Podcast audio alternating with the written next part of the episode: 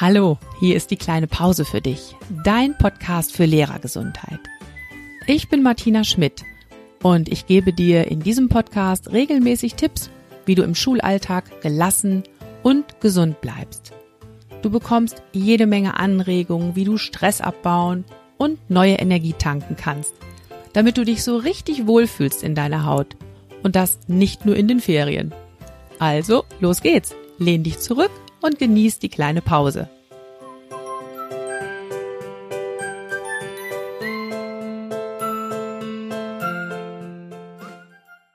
Ja, hallo und herzlich willkommen. Schön, dass du wieder dabei bist und jetzt zuhörst. Heute geht's mal wieder um mein Lieblingsthema Pausen. Und ich habe mir gedacht, heute mache ich mal wieder eine Episode aus meiner kleinen Mini-Reihe, das kleine Pausen einmal eins. Es geht heute um Mikropausen. Vielleicht hast du schon mal was davon gehört. Vielleicht hörst du das Wort auch gerade zum ersten Mal. Dann dürfte es heute für dich echt spannend werden. Ich werde nämlich gleich was darüber erzählen. Was sind Mikropausen überhaupt? Was bringen sie dir? Und ich habe auch drei Ideen für dich im Gepäck für deinen Schulalltag, wie du Mikropausen direkt ab morgen integrieren kannst. Ja, und wie komme ich überhaupt auf das Thema Mikropausen? Ich habe ja schon oft erzählt hier im Podcast, dass mich die Frage beschäftigt, wie können wir das schaffen, im Schulalltag gesund zu bleiben. Und zwar ganz besonders durch kleine Dinge, durch kleine Pausen. Ist das möglich? Und ich suche schon jahrelang nach Techniken, nach Methoden, nach Tools, ja, was auch immer uns weiterhelfen kann, da ein bisschen den Stress abzubauen und zu regulieren. Weil eine Sache ist klar, wir haben Stress, ganz besonders morgens in der Schule. Oft setzt sich der auch noch im Laufe des Tages fort und auch noch am Wochenende. Ähm, aber so richtig verdichtet, finde ich, ist der Stress im Laufe eines Schulmorgens. Und der Stress lässt sich nicht vermeiden, aber du kannst wirklich lernen, anders damit umzugehen. Und Mikropausen sind so eine Idee, die dich da wirklich weiterbringen kann. Neulich habe ich ja schon eine Podcast-Folge zum Thema gemacht. Hast du keine Zeit für Pausen? Und da habe ich auch gesagt, wir brauchen echt eine neue Pausenkultur.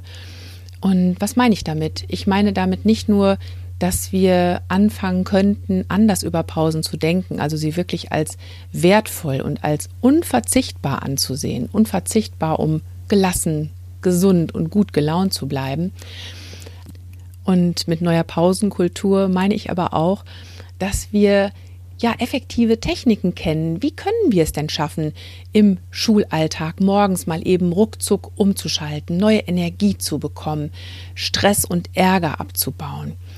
Das ist ganz, ganz wichtig, dass wir da auch entsprechende Techniken kennen.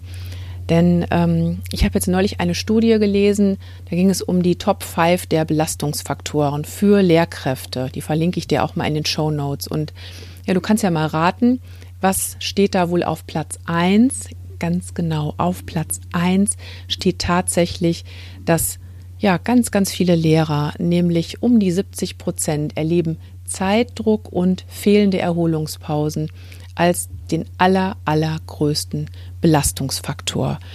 Und das ist ja nun auch mal so, ne, dass wir wirklich im Laufe des Morgens oft das Gefühl haben, ja, die Aufgaben springen uns nur so an. Ne? Dann möchte jemand mit dir sprechen, dann klingelt es schon wieder. Du musst noch einen Raum vorbereiten. Dann gibt es Schüler, die irgendwas zu klären haben. Du möchtest noch schnell was kopieren und so weiter und so weiter. Da kannst du wirklich ganz schnell das Gefühl bekommen, dass du den Aufgaben nur noch hinterherhetzt, dass du gar nicht mehr im Aktionsmodus bist, sondern nur noch im Reaktionsmodus. Du gestaltest nicht, sondern du arbeitest einfach nur noch ab. Und das ist ein verdammt schlechtes Gefühl. Und da hat man auch wirklich echt den Eindruck, ja, wo soll denn jetzt hier noch Zeit für eine Pause sein? Wo ist denn hier überhaupt noch Platz für mich? Und das finde ich ganz, ganz wichtig, aus diesem ja, aus dieser Haltung rauszukommen, es geht ja gar nicht, die anderen schaffen das ja auch nicht, Pausen zu machen, so ist das halt in Schule, sondern wirklich mal hinzuschauen, wo ist denn hier mein Handlungsspielraum und wie kann ich vielleicht doch eine Pause auch in meinem Schulalltag unterbringen. Darum soll es heute gehen, dich in die Wirksamkeit zu bringen. Die Grundlage dafür, dass du überhaupt merkst, was du gerade brauchst, dass du vielleicht eine Pause brauchst, Bewegung, Essen, Trinken, Entspannung. Die Grundlage dafür ist, dass du in einem guten Kontakt mit deinem Körper bist. Und dazu habe ich schon mal eine Podcast-Episode gemacht mit dem Titel Selbstfürsorge für Anfänger. Die verlinke ich dir in den Show Notes, da kannst du noch mal reinhören. Da geht es nämlich zum Beispiel um die Hase-Formel, mit der du mal eben ja, so einen kleinen Check-in in deinem Körper machst und merkst, was ist denn bei mir gerade los? Moment mal, was brauche ich denn jetzt gerade? Das möchte ich jetzt gar nicht noch mal alles wiederholen. In der Podcast-Folge findest du übrigens auch ein paar Tipps, wie du dich im Laufe des Morgens daran erinnerst, dass du dich besser um dich selbst kümmern möchtest. Nämlich genau das ist ja gerade so schwer, wenn wir unter diesem wahnsinnigen Zeitdruck stehen. Also das lohnt sich echt da nochmal reinzuhören. Heute soll es darum gehen, wenn du dann merkst, Mensch, ich bin gerade gestresst, Mann, ich habe mich gerade geärgert oder puh, ich habe überhaupt keine Energie mehr was kannst du dann tun? Was kann dir wirklich in kurzer Zeit weiterhelfen, dich auf die Beine bringen oder dazu führen, dass du einfach den Schalter umlegst, ne? zum Beispiel von Ärger auf Entspannung.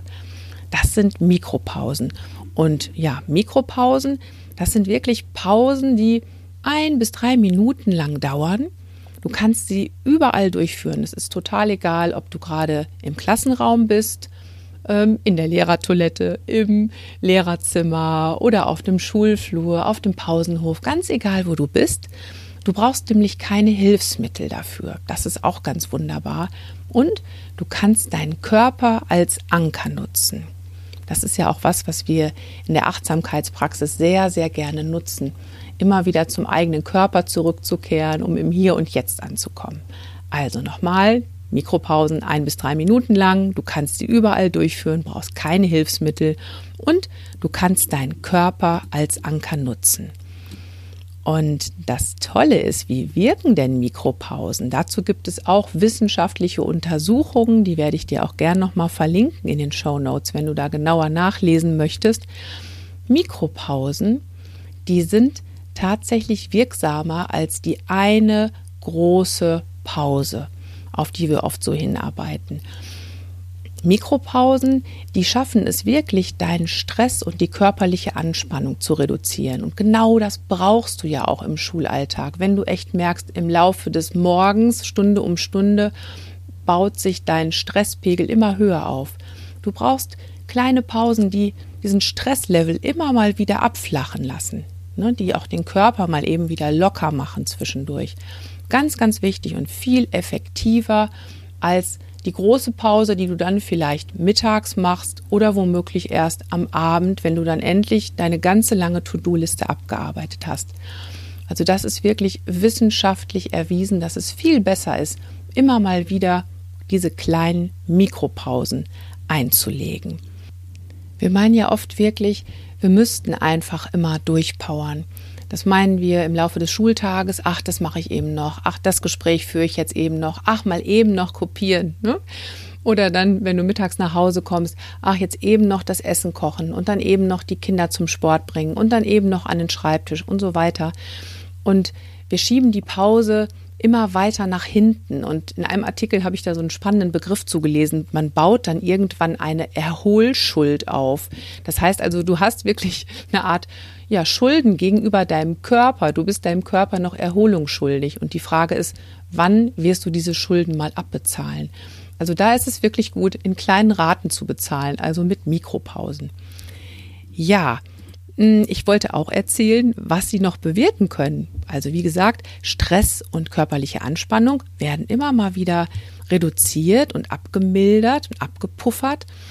Und das Schöne ist halt auch, dass Mikropausen so wirken können, dass sie deine Stimmung regulieren. Sie können dir wirklich helfen beim Umschalten in stressigen und anstrengenden Situationen. Und sie können dir auch neue Energie geben.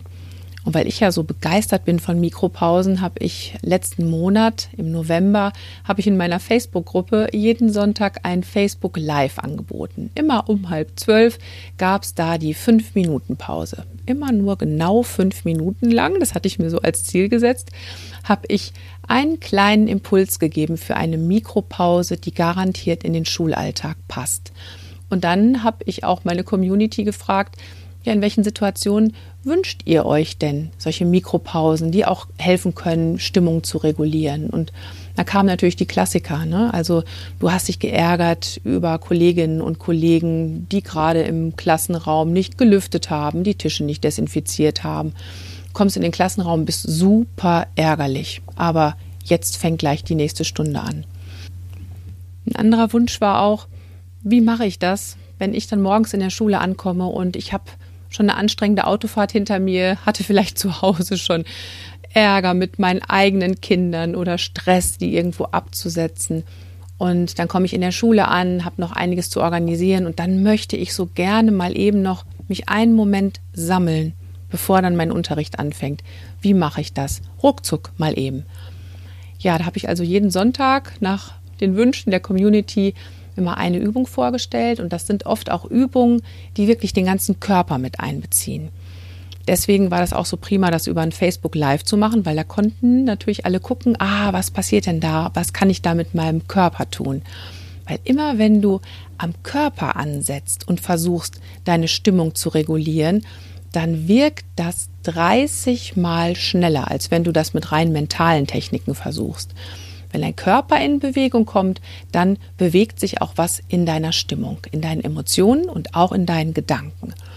Ähm, trotzdem werde ich versuchen, jetzt hier auch im Podcast da was Kompatibles zu finden, was ich euch erklären kann als Ideen für Minipausen. Ich habe euch ja versprochen, drei Ideen für Minipausen, die ihr ab morgen oder übermorgen, je nachdem, an welchem Tag du das jetzt gerade hörst, auf jeden Fall, die du sofort in deinen Schulalltag integrieren kannst. Und ja, das erste, die erste Idee, die ich dir mitgeben möchte, ist die Boxatmung.